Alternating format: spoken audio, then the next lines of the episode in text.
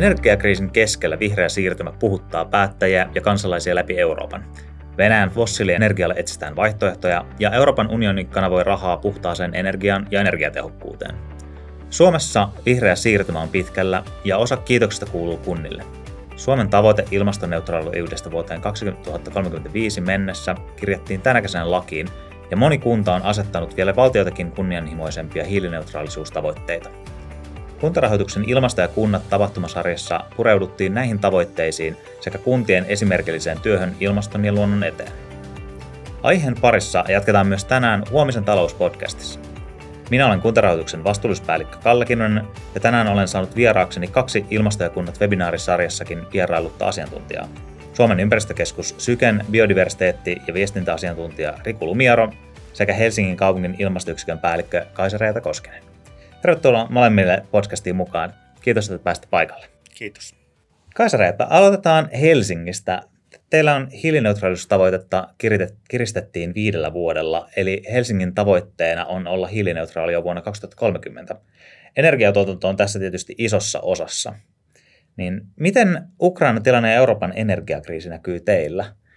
Antaako se niin lisäpuhtia tavoitteiden saavuttamiseksi? Ehdottomasti. Et niin kuin tuntuu aika pahalta sanoa, että tässä kriisissä olisi jotakin hyvää, mutta ehkä niin kuin ilmastotavoitteiden kannalta niin voi kyllä sanoa, että, että se on kiristänyt huomattavasti tahtia.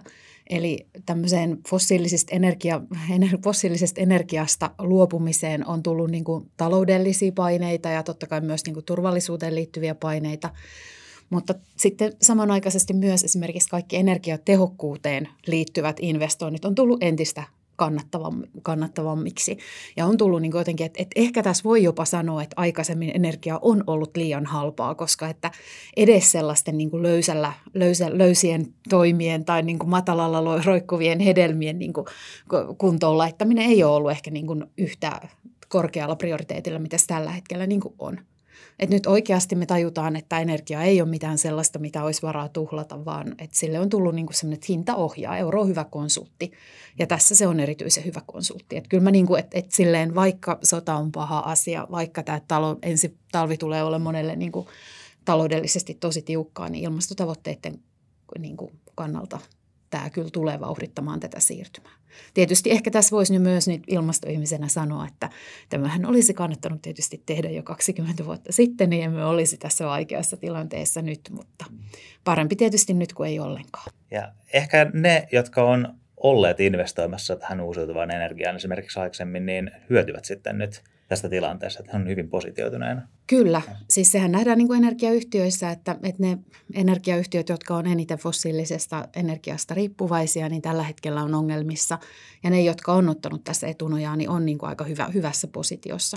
Ja kyllähän tässä niin kuin nähdään, että jos me katsotaan sitten taas koko Suomea verrattuna niin kuin vaikka johonkin Euroopan maahan, niin kyllähän tässä Suomella on huomattavan hyvä tilanne.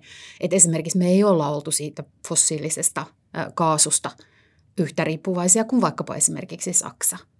Että onhan tässä niinku sellaisia Suomella, Suomella niinku hyvä peliasema.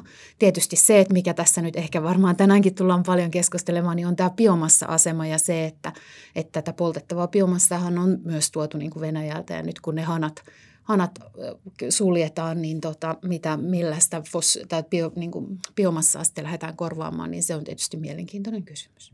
Joo, biomassahan ei pitäisi polttaa, niin kuin tässä mittakaavassa, mitä nyt on tehty. Että nythän on ruvettu polttamaan biomassaa just korvaamaan tätä kaasua. Ja se on huono tilanne tietenkin luonnon kannalta, koska metsätalous, vanhojen metsien häviäminen, pirstoutuminen, se on merkittäviä uhanalaisuutta aiheuttava tekijä. Mä oon jo aikaisemmin kymmenen vuotta yrittänyt aina kysyä, että kun Helsingin kaukolämmön tuotto ja muu on perustunut polttamiseen, että se, se ei sit voi kivihiilen tai kaasun siirtäminen biomassaan ei ole ratkaisu. Mm. No nythän sitä joudutaan sitten pohtimaan. Sitten jännä juttu hyvin sanoit, koska meillä Sykellähän on ollut näitä, niin kuin meillä on paljon verkostoja, hinkua, fisua ja muuta, niin nyt vasta nämä älykkäät sähköverkot ja niin edelleen, nyt niiden perään ruvetaan kysyä, vaikka me on näitä ma- niin kuin markkinoitu kymmenen vuotta ainakin näitä, mm. energia on ollut liian halpaa, niin kuin sanoit. Se on, se on juuri niin kuin näin. Ja onhan tuossa niin erityisesti puubiomassasta, niin se ei myöskään ole ilmaston kannalta hyvä ratkaisu, että, että jos me poltetaan puubiomassaa, niin päästöt on siinä polton hetkellä isommat kuin fossiilisilla polttoaineilla, ja eikä ne metsät sitä pysty sitomaan sitä niin kuin hiilidioksidia siinä tahdissa kuin mikä meillä on niin kuin tarve. Et se, et sen lisäksi, että se on biodiversiteetin kannalta huono, niin se on kyllä myös niin kuin ilmaston kannalta äärimmäisen huono ratkaisu. Että kyllä meidän niin kuin polttamisesta pitää päästä nopeasti. Siihen tulee semmoinen 20-30 vuoden viive ennen kuin se alkaa kunnolla sitoutua kasvavaan metsään. Että se nuori taimikkohan ei sitä vielä sido, mutta semmoinen 3-40-vuotias metsä, niin se sitten kyllä sitoo sen poltetun puun hiilidioksidin takaisin, mutta se, siihen tulee nämä pahat aikaviiveet, että jos meidän pitää pysäyttää tämä ilmastonmuutoksen niin kuin kirittäminen, eli sitä pitää hidastaa ja pysäyttää, niin polttamalla se ei onnistu. Tässä päästäänkin, että hyvin tämmöiseen aiheeseen, että kunnissakin tehdään työtä sekä ilmastonmuutoksen hillitsemiseksi että luontokadon vähentämiseksi. Ja tässä nyt tuli ainakin tämmöinen tietty ristiriita, missä nämä saattaa olla, mutta näettekö te, että niin, kulkeeko nämä toisinaan vaikka käsi kädessä, että pystytään edistämään molempia tavoitteita?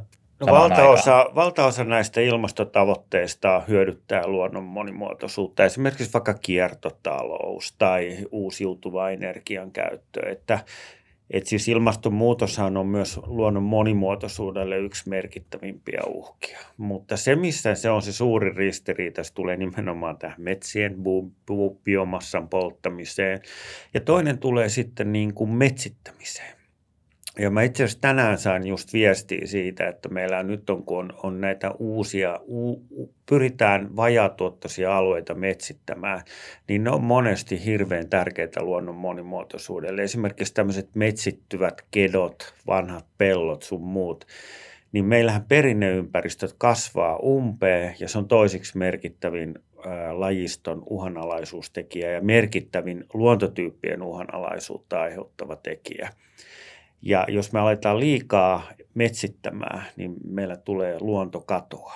Ja tämä on semmoinen niin ongelma, jota ei vielä niin kuin oikein ymmärretä, että, että meidän täytyy myös ymmärtää, että, että me ei voida loputtomasti metsittämällä hillitä luonnon monimuotoisuuden katoa tai ilmastonmuutoksen hillintää. Eli meidän täytyy pitää huolta, että meillä on vain kolmasosa lajeista on siellä metsissä. Sitten on järvet, meret, avoimet ympäristöt, niin kuin tunturit, kivikot. Eli meidän täytyy ottaa se muukin luonto huomioon. No mä oon tuossa ehkä silleen sanoisin vielä, että itse ilmastoihmisenä niin en edes on sitä mieltä, että biomassan polttaminen on myös ilmaston kannalta huono, että siinä tässä ei olla ristiriidassa, että se on huono sekä sen biodiversiteetin kannalta että ilmastonmuutoksen kannalta. Ihan kuten Riku sanoi, niin, niin, niin kyllähän nämä niin kuin toisiaan ruokkii, että ne asiat, jotka useasti vaikkapa tietyt maankäytön ratkaisut – ää, niin kuin kiihdyttää ilmastonmuutosta ja toisaalta ilmastonmuutos on vaikkapa lajikadolle tosi tosi iso, iso tekijä. Ja sitten, että se bio, biomassa on tosiaankin, niin näen sen sekä ilmaston kannalta. Että, että useasti näitä vähän niin kuin musta silleen tarkoitushakuisesti ja ihan turhaakin asetellaan ikään kuin, niin kuin vastakkain. Vaikka mä itse näen, että ne on semmoisen niin kuin yhden ison saman ongelman vähän niin kuin eri puolia. Niin siis valtaosa ilmastotoimista hyödyttää myös biodiversiteettiä ja varsinkin tämmöiset niin kuin kiertotalous, maankäytön suunnittelu, kaavoitus, kaikki tämmöiset, niin ne, ne, ne, ne on samassa niin kuin win-win-tilaisuus. Että että ainoa tämä niin kuin metsittäminen, kun Suomessa tämä metsittäminen on jotenkin, meillä on semmoinen, niin että kaikki pitää metsittää, niin tämä on, niin kuin, tämä on se, mikä tulee sieltä niin kuin maakunnista. Nyt on voimakkaasti tullut, että siihen vähän jarrua. Riku, puhuitko tuosta kaavoittamisesta silloin jo siellä meidän webinaari tapahtumassa ja sanoit silloin, että kaavoitus on kuntien paras keino vaikuttaa luonnon köyhtymiseen ja siihen tarvitaan muutoksia, niin miten sä haluaisit muuttaa tätä kaavoitusta No ensinnäkin tämä ekologinen kompensaatio on tulossa kovaa vauhtia nyt, niin kuin Helsinkikin on tulossa siihen mukaan. Ja siinä kun ekologista kompensaatiota suunnitellaan, niin, niin tota, siinä tämä kaavoitus on A ja O, että siinä myöskin niin kuin kaavo, pitäisi tulla sellainen kaavoitusmerkintä, että missä sit sitä menetettävää luontoa niin kuin kompensoidaan, eli säilytetään tai ennallistetaan – ja sitten myöskin nämä niin kuin siniviheralueet, eli luonnon yksi häviämisen tekijä, että ne pirstoutuu pieniksi piloiksi. Niin tavallaan niin kuin luotaisiin tämmöisiä siniviherkäytäviä.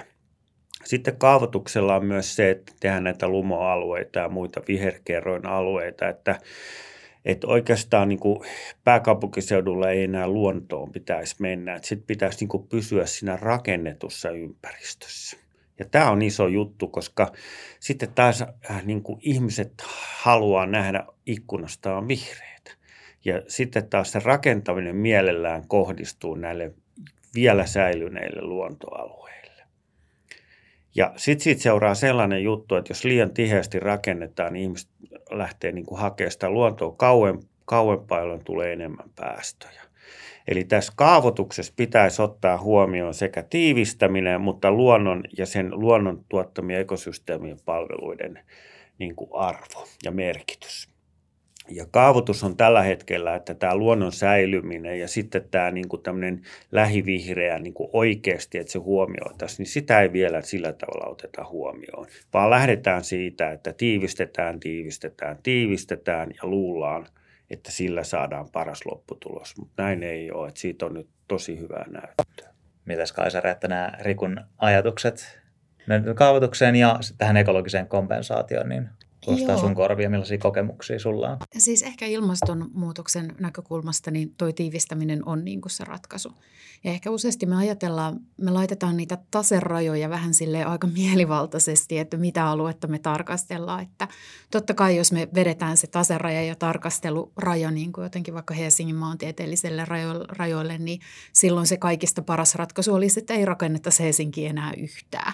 Mutta jos me otetaankin se vaikkapa luonnon monimuotoisuuden tai jopa ilmastonmuutoksen kannalta niin kuin se taseraja vaikkapa Uudenmaan kokoiseksi, niin silloin itse asiassa se voi ollakin parempi, että me rakennetaan sinne Helsinkiin, jossa tavallaan meillä on aika vähän enää sellaista niin kuin luonnonvaraista tai luonnon tilaista aluetta, koska se vaihtoehto, useastihan näissä tarkasteluissa jotenkin ajatellaan vähän sille yksikäsitteisesti, tai ainakin ihmisten puheissa ajatellaan jotenkin yksikäsitteisesti, että jos me ei rakenneta Helsinkiin, niin sitten ne ihmiset ei tule tänne, mutta se ei ehkä ole niin kuin ihan se realistinen, vaan sitten voi olla, että ne menee tuonne kehyskuntiin, jossa se rakennetaan harvalle alueelle keskelle metsää omakotialueita, joiden niin kuin vaikkapa infrarakentaminen vaatii ihan valtavasti sitä luonnon tuhoutumista. Eli, tai sitten vaikkapa liikkuminen töihin Helsinkiin kirkkonummelta tuottaa tosi paljon niitä päästöjä. Et myös niin kuin sit, että, että me optimoidaan vähän isomman alueen yli, että et ei katsota niin kuin liian pienellä alueella sitä, sitä, niin kuin, ää, sitä tarkastelua. Ja kyllähän se, se on tiivistäminen, se on korkeampi rakentaminen – ja juurikin niin kuin esimerkiksi vaikkapa hyvien kulkuyhteyksien niin kuin raideliikenteen ympärille rakentaminen, niin se on niin kuin ilmastonmuutoksen kannalta viisasta. Ja totta kai niissä tapauksissa, kun esimerkiksi sitä olemassa olevaa runkoa voidaan niin kuin hyödyntää, että siihen saadaan riittävästi vaikkapa kerroksia tai kerros neliömetrejä, niin silloinhan se rungon käyttäminen on, uudelleen käyttäminen on myös niin kuin tosi viisas ilmastoteko. Tässä on vähän oltava nyt eri mieltä, kun tiedätkö, että Helsingissä on Suomen eniten perhoslajeja. Mm. Sä sanoit, että Helsingissä ei ole luontoa. Helsingissä on Suomen eniten perhoslaji. Mä sanoin, että luonnon tilaista luontoa. Luonnon tilaista luontoa on, koska meillä on saaristoluonto, meillä on Viikissä paljon luontoa, meillä on kosteikkoluontoa, sitten meillä on Haltialan metsät, jotka on... Ja itse asiassa Helsingin keskuspuistossa on niin paljon vanhoja puita, että harvassa paikassa muuten on. Eli tämä on harha. Meillä on hirveän paljon hyvää luontoa ja luonnontilasta luontoa Helsingissä. Mutta toisaalta täytyy myös sanoa, että eipä sinne niin kuin keskuspuistoon niin kuin ehkä tai haltijan metsään nyt olla ensisijaisesti myöskään rakentamassa. Että jos me siitä tiivistämisestä puhutaan, niin kyllähän se tiivistäminen mieltä, sinne... Koska niin kuin nyt kaatu siitä, että oltiin rakentamassa Boulevard, joka olisi leikannut paljon keskuspuistosta. Itse asiassa siitä oltiin, sitä oltiin kaavoittamassa asuntorakentamiseen sehän sitten kaato, Helsingin luonnonsuojeluyhdistys kaato tämän kaavan. Sama on tällä hetkellä Lauttasaaressa, sinnekin on tähän boulevardia, joka ollaan kaatamassa. Et tässä on tämä harha, että luullaan, että se tiivistäminen johtaa hyvää lopputulokseen, mutta se ei johda. Mä tiedän tämän nyt, että esimerkiksi Liisa Tyrväinen on sanonut, että ei se johda. Sitten sitä haetaan, matkustaminen lisääntyy. Ja tästä mä oon Osmo Soinivaran kanssa paljon jutellut, että meillä on semmoinen harhakuva, mutta jos mä katson uusimpia tutkimuksia, niin me voidaan tiivistää vain tiettyyn rajaan. Sen jälkeen alkaa ihmisten viihtyvyys heikentyy ja ne hakee sen jostain muualta ja se lisää liikkumista. Ja nyt kun on tullut etätyö, niin me voidaankin juuri, että me voidaan itse asiassa tämän monipaikkainen oleminen, että me voidaan niin kuin ratojen varsille rakentaa keskuksia. Eli sinne kirkkonummelle, Hyvinkäälle tai jonnekin muualle. Ja tästä me on itse asiassa Sykästä tehty hyviä selvityksiä, että, että kaikkien ei tarvitse asua Helsingissä, Espoolla tai Vantaalla. Mutta me tarvitaan se luonto, mikä meillä on täällä pääkaupunkiseudulla. Mutta niin mä oon siitä samaa mieltä, että meillä on paljon ylöspäin rakentamista ja meillä on paljon teollisuusalueita, joihin voidaan rakentaa asuntamista. Et siinä on se, mutta jos me mennään niillä luontoalueille, niin me heikennetään merkittävää luonnon monimuotoisuutta ja asukkaiden hyvinvointia. Jos mä nyt vedän tästä mm. pirstoutumisesta ja siiloutumisesta ja kilpailusta vähän toiseen niin ääripäähän sitten taas, missä, niin kun, missä on tämmöisiä kuntarajojen tai alueiden rajojen ylittäviä onnistumisia, tai vaikka siellä kunnan sisälläkin on niin yhteistyön onnistumisia nähty? Mä en tiedä, onko se nyt vielä ihan massiivinen onnistuminen, mutta kyllähän mä niin kuin näen, että vaikka tämä yhteinen joukkoliikenne, joka pääkaupunkiseudulla ollaan saatu järjestettyä ja johon niin kuin kehyskunnat koko ajan niin kuin enimmästä määrin niin kuin liittyy.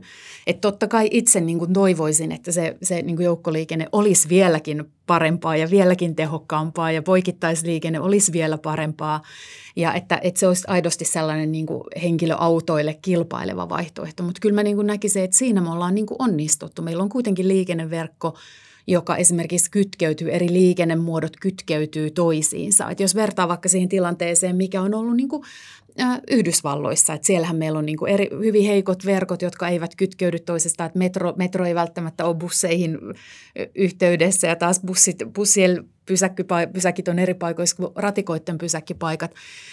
Tai, ja sitten onhan tämä, niinku, tämä on minusta ollut myös yksi kaavoituksen onnistuminen, että me ollaan onnistuttu myös äh, niin kuin kaavoittamaan tosi tiivistä, koska sehän on yksi joukkoliikenteen toteutumisen edellytys, että meillä on paljon asukkaita aika pienellä alueella, koska silloinhan, jos meillä on ne ihmiset niin kuin hajautunut todella laajoille alueille, niin ei me silloin saada taloudellisesti toteutettua niin kuin sellaista joukkoliikennettä. Kyllä mä siinä niin kuin sanoisin, että, että tässä ollaan pääkaupunkiseudulla todella hyvin, tai niin kuin ainakin kohtuullisesti onnistettu. Totta kai aina voi tehdä paremmin. Joo, liikenne on hyvä esimerkki. Sitten tuolla Turun seudulla on Valonia, joka saa paljon yhteistyötä, eli erilliset kunnat tekee näissä luontoasioissa ja ennallistamisessa yhteistyötä. Esimerkiksi Valonia tekee tosi hyviä monien kuntien välisiä yhteistyötä. Sittenhän nyt tästä ekologisesta kompensaatiosta varmaan siinä on yksi hyvä, mihin kunnat joutuu tekemään yhteistyötä, että nyt Helsinki, Espoo, Vantaa, niillä on kaikilla tämä luonnon monimuotoisuus tärkeä osa sitä strategiaa. Ja nyt kun tulee väistämättä tätä rakentamista niille luontoalueille, vaikka sitä yritetään jo vähän välttää, niin se vaatii kompensointia. Näitä kompensaatioalueita ei taho helposti löytyä. Siinä kunnat joutuu tekemään yhteistyötä. Ja se on myös taloudellisesti järkevää. Me saattaa olla kuulijoita, joille ekologinen kompensaatio on ehkä vähän vieraampi termi. Voitko Riku kertoa vähän mitä tällä tarkoitetaan? No se ekologinen kompensaatio lähtee ihan siitä, että eka pyritään välttämään, että jos vaikka rakennetaan ja kaavoitetaan, niin eka pyritään välttämään näitä luontohaittoja. Aina se ei ole mahdollista, joudutaan rakentaa jonnekin. Silloin siinä rakentamisen yhteydessä voidaan perustaa vaikkapa niittö sinne pihalle – tai kosteikko tai hulevesikosteikko, eli silloin tavallaan niin kuin ennallistetaan, eli lievennetään niitä haittoja. Mutta sitten tietenkin, kun joudutaan rakentamaan, niin silloin tuhotaan jotain alueita, niin sitten niin kuin vastaavasti korvataan se luonto jossain muualla niin, että se luonnon arvot eivät heikkene. Ja nythän meillä on tällä hetkellä, että meillä niin kuin – luontopääoma koko ajan heikkenee maailmanlaajuisesti, ei pelkästään Suomessa. Suomessa tilanne on hyvä. Niin tämä ekologinen kompensaatio lähtee sit siitä, että tämä luontopääoma ei enää heikkenisi. Ja silloin puhutaan siitä, että jos rakennetaan vaikka viisi hehtaaria pääkaupunkiseudulle joku metsäalue, niin sitten joudutaan vaikkapa, koska siitä se luonto heikkenee ja joudutaan odottaa, että se kasvaa se metsä uudelleen, niin vaikka 30 hehtaarin metsä joudutaan rauhoittaa tai ennallistaa jossain muualla. Se on siitä. Ja tämä ekologinen kompensaatio tulee just siitä, että tämä nykytoiminta vaan, se rakentaminen on yksi merkittävimpi, se on kolmanneksi merkittävin luonnon monimuotoisuuden uhka. Ja se on semmoinen asia, että nyt sitä rakentamista pitäisi vähitellen alkaa kompensoida. Ja yksi tämmöinen keino näihin haittojen minimoimiseen tai vähentämiseen ja mikä nousee tuolta, niin on sääntely. Ja meille se näkyy esimerkiksi taksonomiasääntelyllä tai muuta, niin mi- miten te näette, että millainen sääntely teihin ää, tai tällä hetkellä Suomessa vaikuttaa kaikkein eniten tai on muuttumassa ja tulee vaikuttaa näihin haasteisiin ja haittoihin, mistä nyt ollaan puhuttu? No, jos mä aloitan ilmastonmuutoksen näkökulmasta, niin kyllähän sellainen todella tehokas säätelyn keino on ollut päästökauppa – Siinä kesti tosi kauan, että, että, ja se näytti tosi sellaiselta niin kuin loose canonilta tosi pitkään, mutta sitten kun se oikeasti rupesi niin kuin tekemään tulosta, niin sittenhän se oli niin kuin ihan massiivinen vasara tässä hommassa. Ja ylipäätään niin kuin mä ehkä näen niin kuin sellaista, sellaisen säätelyn hyvänä, jossa ohjataan sitä lopputulosta, eli asetetaan niin kuin aika tiukkoja tavoitteita – mutta ei lähdetä hyvin sellaiseen niin kuin tosi yksityiskohtaiseen tekniseen säätelyyn, koska yleensä silloin aina, koska maat ja kaupungit ja tilanteet on niin hyvin erilaisia, niin silloin useasti me päädytään sellaiseen niin kuin osaoptimointiin. Että jos vaikka ruvetaan säätelemään energiatehokkuutta sitä kautta, että, että jokainen peruskorjattava talo tulee korjata tähän ja tähän eri niin kuin energialuokkaan, niin se menee niin kuin yleensä taloudellisesti aika kalliiksi. Et koska kyllähän meidän pitää kuitenkin tässä pystyä myös optimoimaan sitä taloutta. Et mieluummin sellainen vaikka, että, että kuntien pitää säästää energiaa näin ja näin paljon ja sitten kunnat itse löytävät ne keinot, että millä tämä energiaa säästetään. Eli sellaista tavoite orientoituvaa. Niin. Mutta itse, että mä, en, mä oon aika pitkään tätä, yli 20 vuotta pyörittänyt tätä ilmasto- ja energiahommaa ja, ja yleensä sellainen niin tämmöinen informaatio, niin kuin ohjaus tai kannustaminen tai tällainen, niin se yleensä on aika, aika niin kuin heikosti vaikuttavaa. Et yleensä tällaiset aika selvät niin kuin lopputulosta ohjaavat tavoitteet on niin kuin jotenkin osoittautunut toimivimmiksi. Joo, luonnon osalta me ei ole vielä päästy tämmöisiin tiukkoihin säätelöihin. Niin kuin päästökauppa on hyvä esimerkki. Päästökauppahan alkoi toimia vasta silloin, kun siinä, päästökauppahan kaikki maat heikensi niin, että ne äh, niin kuin tuki sitten taas vaikka fossiilisten polttamista, jolloin ne kiersi sitä päästökauppaa. Nythän päästökauppa toimii ihan erinomaisesti. Et, et se tiedettiin jo, että sitten kun se nousee yli 50 euroa tu, niin kuin tuhannella tuhannella tota, tonnilla, niin sitten se alkaa toimia. Nythän se toimii. Luonnon monimuotoisuuden osalta ei ole haluttu siihen tämmöisiin vastaaviin. Eli tämä ekologinen kompensaatio, sehän oli luonnonsuojelulaissa, se oli eka vähän osittain velvoittavana, nyt se on poistettu. Eli luonnon osalta ei ole haluttu vielä tämmöistä niin kuin velvoittavaa säätelyä, ja se on vapaaehtoista, ja niin kuin me tiedetään, että vapaaehtoisuus ei ole ainakaan toistaiseksi johtanut siihen, että se luontopääoma jatkaa edelleen meillä, vaan – hupenemistaan, eikä ole nyt näköpiirissä sellaista säätelyä, joka sitä tilannetta vielä muuttaisi. Mutta tietenkin meillä on hyviä ohjelmia. Meillä on Metso, Metsossa suojellaan Etelä- ja Keski-Suomen uhan näitä vanhoja metsiä ja metsäluontoa. Sitten meillä on Helmi, jossa on suot, kosteikot, lintuvedet ja niin edelleen. Että ne parantaa tätä tilannetta. Mutta ne ei tietenkään, koska se on vapaaehtoista, niin ne ei johda sellaiseen vastaavaan muutokseen, joka oli, tuli tästä päästökaupasta. Että aina kun mä rakentaisin, mun pitäisi kompensoida, niin silloinhan se johtaisi siihen, että kaikkein luonnon tärkeillä luonnon kannalta tärkeimmille alueille ei rakennettaisi, koska se olisi niin kallista. Ja sitten taas näille vähemmällä arvoille niin sitä ennallistettaisiin johtaa. Mutta tämähän nyt ei ole meille tulossa. Mutta esimerkiksi Saksassa, Ranskassa – Australiassa se on vastaava. Ja Australiahan nyt asetti tavoitteeksi, että ne luonto ei enää niillä niin kuin kapenisi. Et nythän se oli, ne on asettanut kovia tavoitteita. Et meillä on aika vielä matka luonnon osalta tähän, missä on päästy ilmastonmuutoksen osalta. Eli tämmöistä velvoittavaa säätelyä ei ole. Tästä täytyy ehkä sanoa myös, että tämä ilmastonmuutos on kuitenkin näistä meidän globaaleista planetaarisista ongelmista aika helppo helppo. Siis siinä mielessä, että meillä on yksi luku, eli se CO2, jota meidän pitää niin kuin säädellä. Jos me katsotaan vaikka näitä planetaarisia rajoja, niin luonnon monimuotoisuus on ihan niin kuin, se koostuu niin valtavan monesta erilaisesta asiasta siinä on niin monenlaisia tekijöitä. Joku kemikaalisoituminen, me, me ei oikeastaan edes tiedetä, että mitä ne kemikaalit on, mitä meidän pitäisi säädellä. Ja että et, et kuitenkin ilmastonmuutoksenkin, että me oikeasti löydettiin niitä toimivia aseita, niin se kesti aika kauan.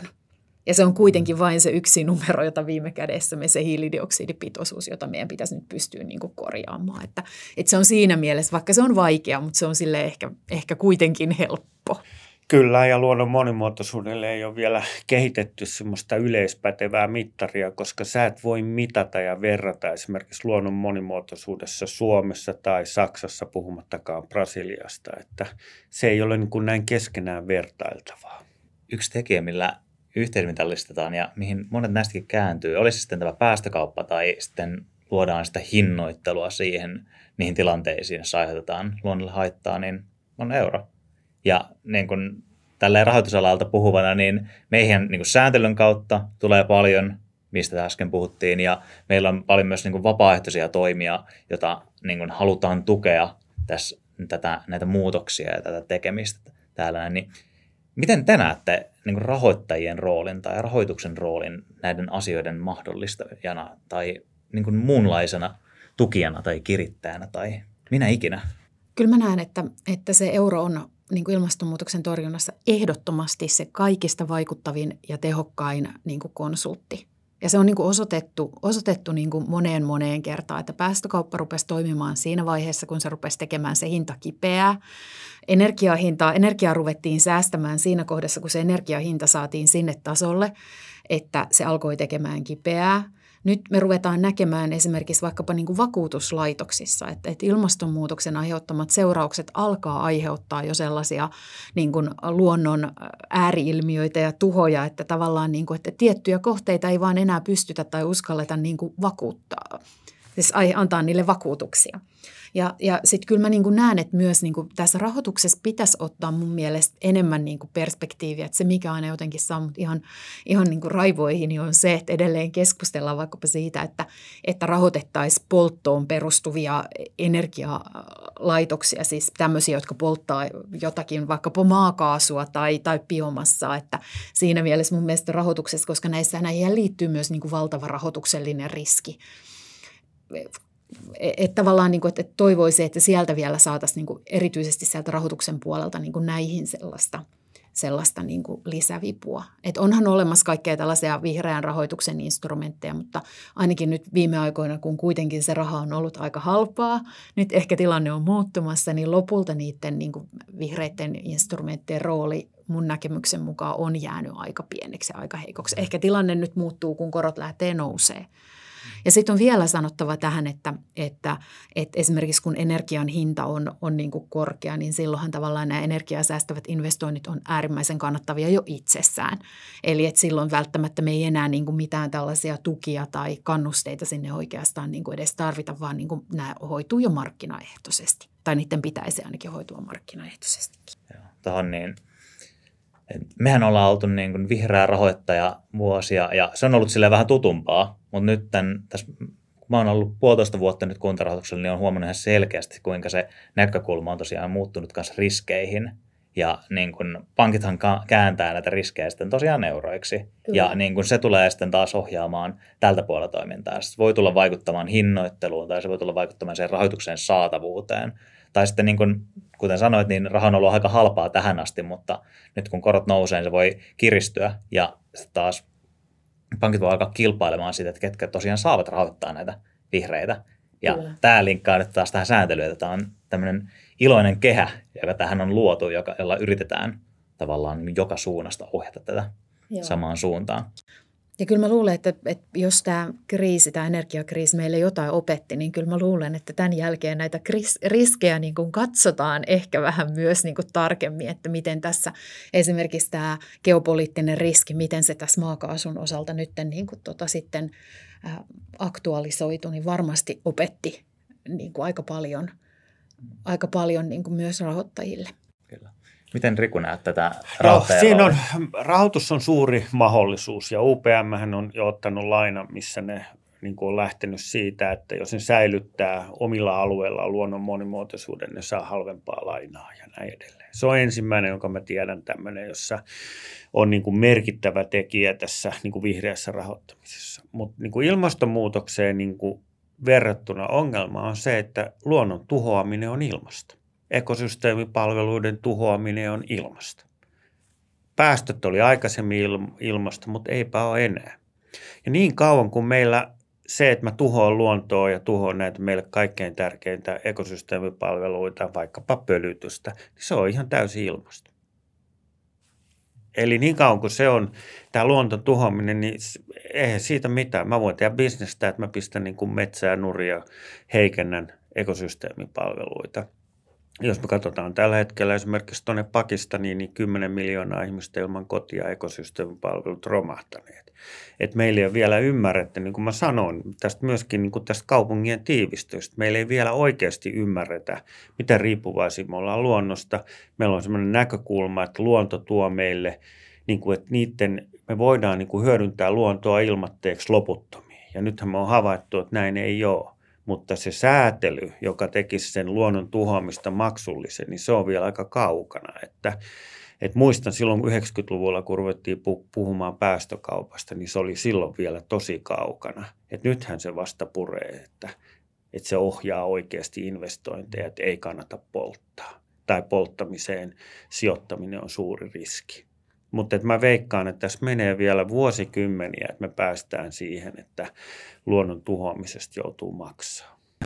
Tämä on varmasti vaikea yhtälö siitä. Ensin tehdä näkyväksi, että miten ne vaikutukset on, ja sitten kääntää se sille, että mitä se maksaa tai pitäisi maksaa minulle, tai mitä se maksaa tai niin kuin muille, ja missä ne vaikutukset on.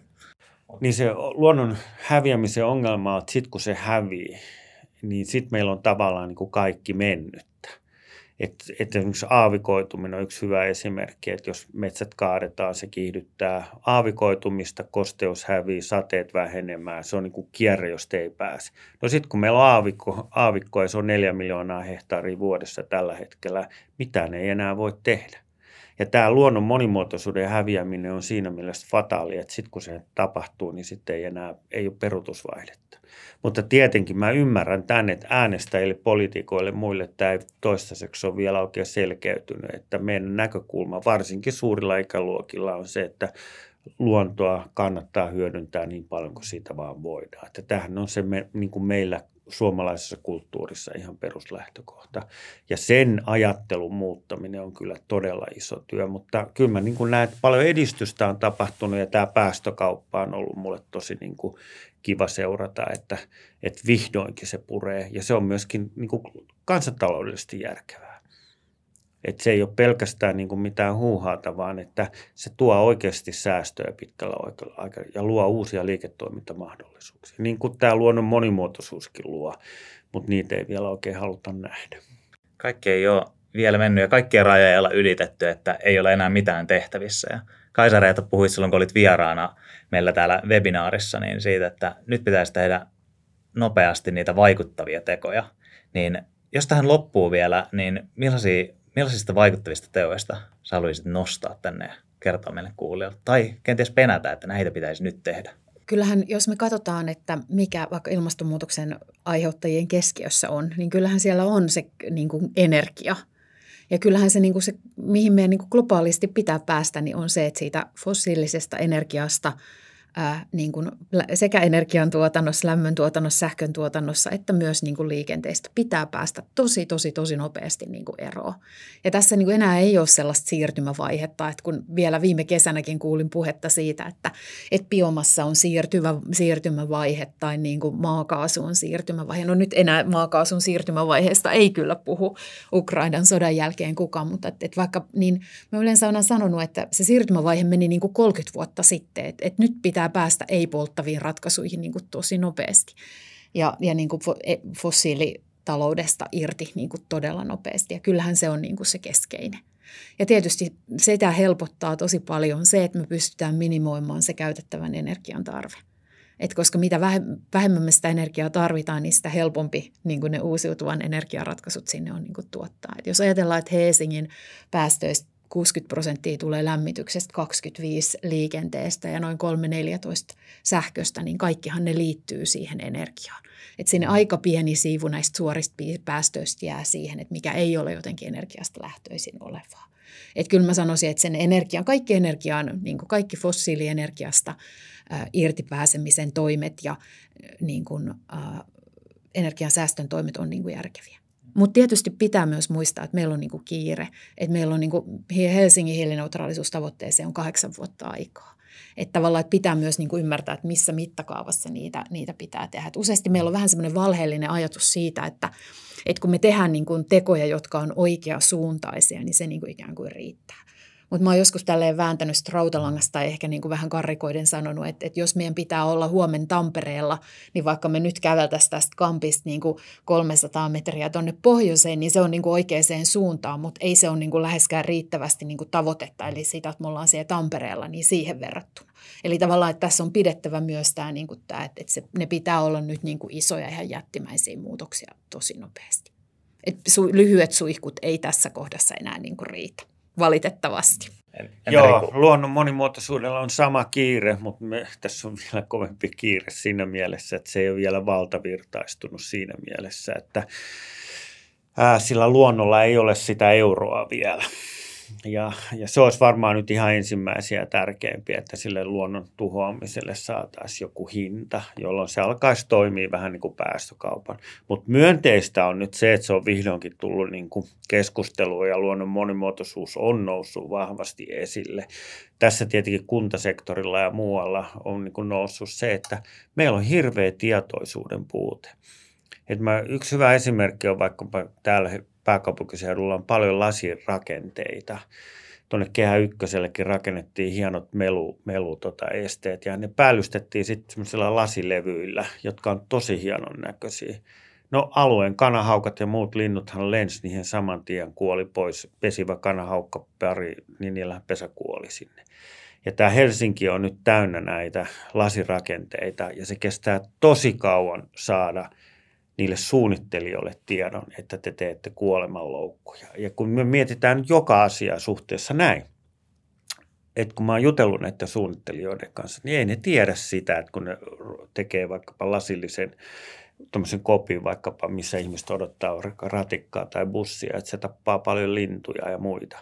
Että niillä ei ole sitä tietoa. Ja kun tämä tieto on joka sektorilla, metsäpuolella, teidän rakentajilla ja niin edelleen, niin tässä on aikamoinen kiirinä, että mä oon huomannut, että kyllä sitten kun sä käyt keskusteluja näiden kuntaihmisten kanssa, niin kyllä ne suhtautuu myönteisesti, mutta niiltä on hirveä tietovaje siitä, että niin kuin mä sanoin näistä perhosista, että Helsinki on itse asiassa kaikkein merkittävin paikka Suomen perhosille niin kuin lajiston monimuotoisuudelle. Että meillä niin kuin puuttuu oikeasti ihmisiltä se tieto, että miten merkittävä asia tämä lähiluonto on, tiivistäminen loputtomiin ei ole ratkaisu, sen mä tiedän ihan tarkkaa. Ja sitten se, että näille toimijoille, jotka haluaa tehdä hyvää, niin niiltä puuttuu tosi paljon tietoa, että luonnon osalta on vielä niin kuin, tiedätkö, maratonkirinä kiri edessä pystyn teihin molempien pointteihin samaistumaan. Että tosi tärkeää on ymmärtää, mitä pitäisi tehdä ja mitkä niistä oikean suuntaista asioista ovat riittävän pitkälle meneviä riittävän nopeasti meneviä. Hei, kiitos Kaisa Reetta, kiitos Riku, että pääsitte mukaan tähän podcastiin. Ja muistutuksena vielä kaikille kuulijoille, että Ilmasto ja kunnat tapahtumasarjan tallenteet sekä tekstimuotoiset artikkelit löytyvät kuntarahoituksen verkkosivuilta osoitteesta kuntarahoitus.fi.